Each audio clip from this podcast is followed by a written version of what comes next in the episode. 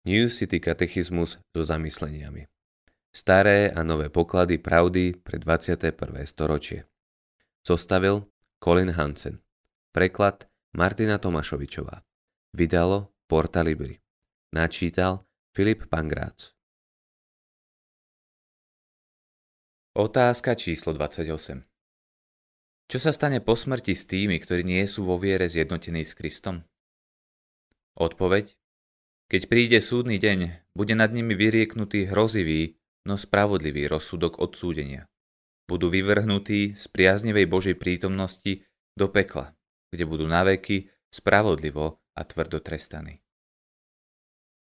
Ján 3.16, 18 a 36 Veď Boh tak miloval svet, že dal svojho jednorodeného syna, aby nezahynul nik, kto v neho verí, ale mal väčší život. Lebo Boh neposlal syna na svet, aby svet odsúdil, ale aby ho spasil. Kto verí v Neho, nie je odsúdený. Kto neverí, už je odsúdený, pretože neuveril v meno jednorodeného Božieho syna. Kto verí v syna, má väčší život. Kto však odmieta syna, neuzrie život, ale spočíva na ňom Boží hnev.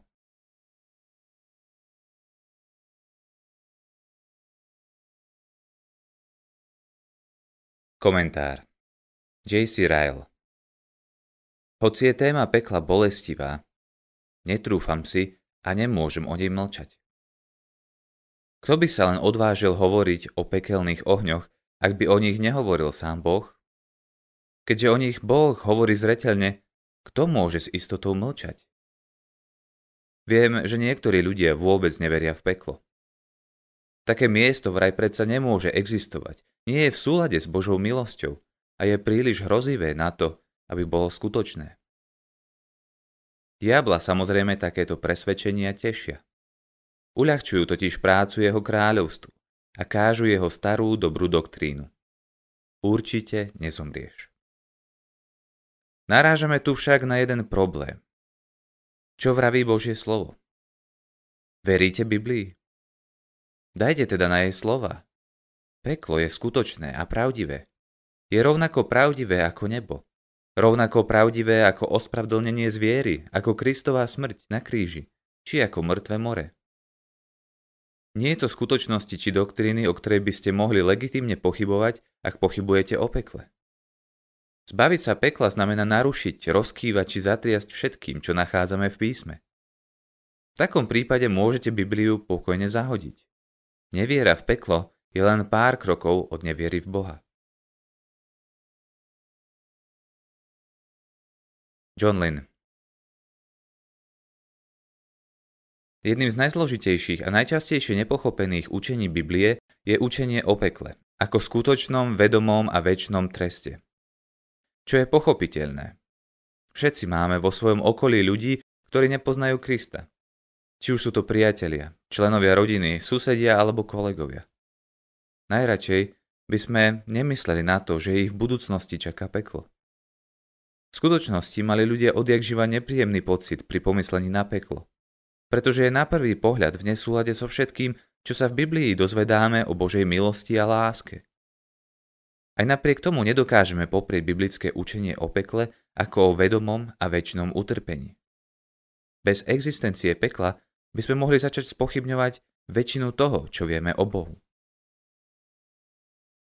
Poprvé, Ježiš Najláskyplnejší človek v dejinách ľudstva o pekle hovoril častejšie a živšie než všetci ostatní autory Biblie dokopy.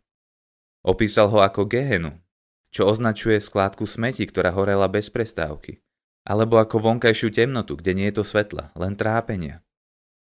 Vo svojom príbehu o Boháčovi a Lazarovi hovorí o pekle ako o vedomom a skutočnom utrpení. Ježiš nás opakovane varuje pred peklom.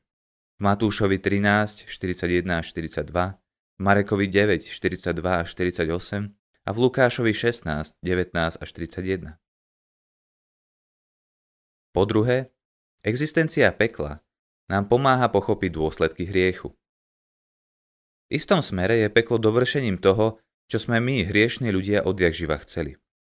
Autonómiu a nezávislosť od Boha. V pekle sme odrezaní od Boha aj od všetkého, čo sa s ním spája.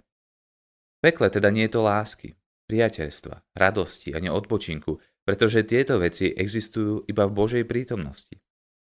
Čo je však najdôležitejšie, kým nepripustíme realitu pekla, nedokážeme skutočne pochopiť význam kríža.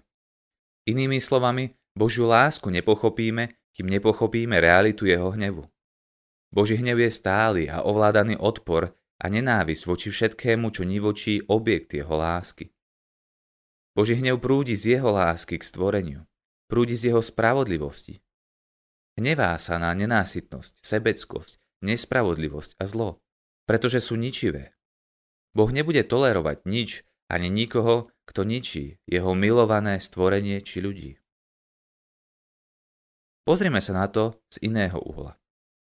Povedať, viem, že Boh ma miluje, pretože by sa pre mňa vzdal všetkého a povedať, viem, že ma Boh miluje, pretože sa pre mňa vzdal všetkého, nie je jedno a to isté.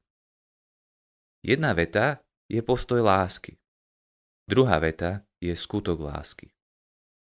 Môžeme sa snažiť zmierňovať realitu pekla a Božieho hnevu v snahe urobiť Boha milujúcejším, no v skutočnosti by sme tým len zmiernili samotnú Božiu lásku. Bez skutočného pekla nedokážeme pochopiť skutočnú cenu, ktorú Ježiš zaplatil za náš hriech. Bez skutočne zaplatenej ceny nie je skutočnej lásky, skutočnej milosti ani skutočnej chvály za to, čo dosiahol. Ak neveríte v peklo, nikdy nepochopíte, ako veľmi vás Ježiš miluje a akú máte pre ňo hodnotu. Sám Ježiš zažil peklo na kríži. Bol oddelený od svojho otca. Na kríži zvolal Bože môj, Bože môj, prečo si ma opustil? Matúš 27.46 Keď Ježiš prišiel o väčšinu lásku Otca, bol podrobený väčšej agónii, rozkladu a odlúčeniu, než by trpel ktokoľvek z nás vo väčšnom pekle. Zobral na seba odlúčenie a rozklad, ktorý si zaslúžime my. Ak neveríte v peklo a nevidíte, čo Ježiš kvôli vám podstúpil, nikdy skutočne nepochopíte, ako veľmi vás miluje. Nejde o to, ako by mohol milujúci Boh dopustiť peklo. Ide o to, že ak za mňa Ježiš Kristus podstúpil peklo, musí skutočne byť milujúcim Bohom. Nepýtajme sa, prečo by Boh dopustil peklo, pýtajme sa, prečo by Boh pre mňa podstúpil peklo. A veru ho aj podstúpil.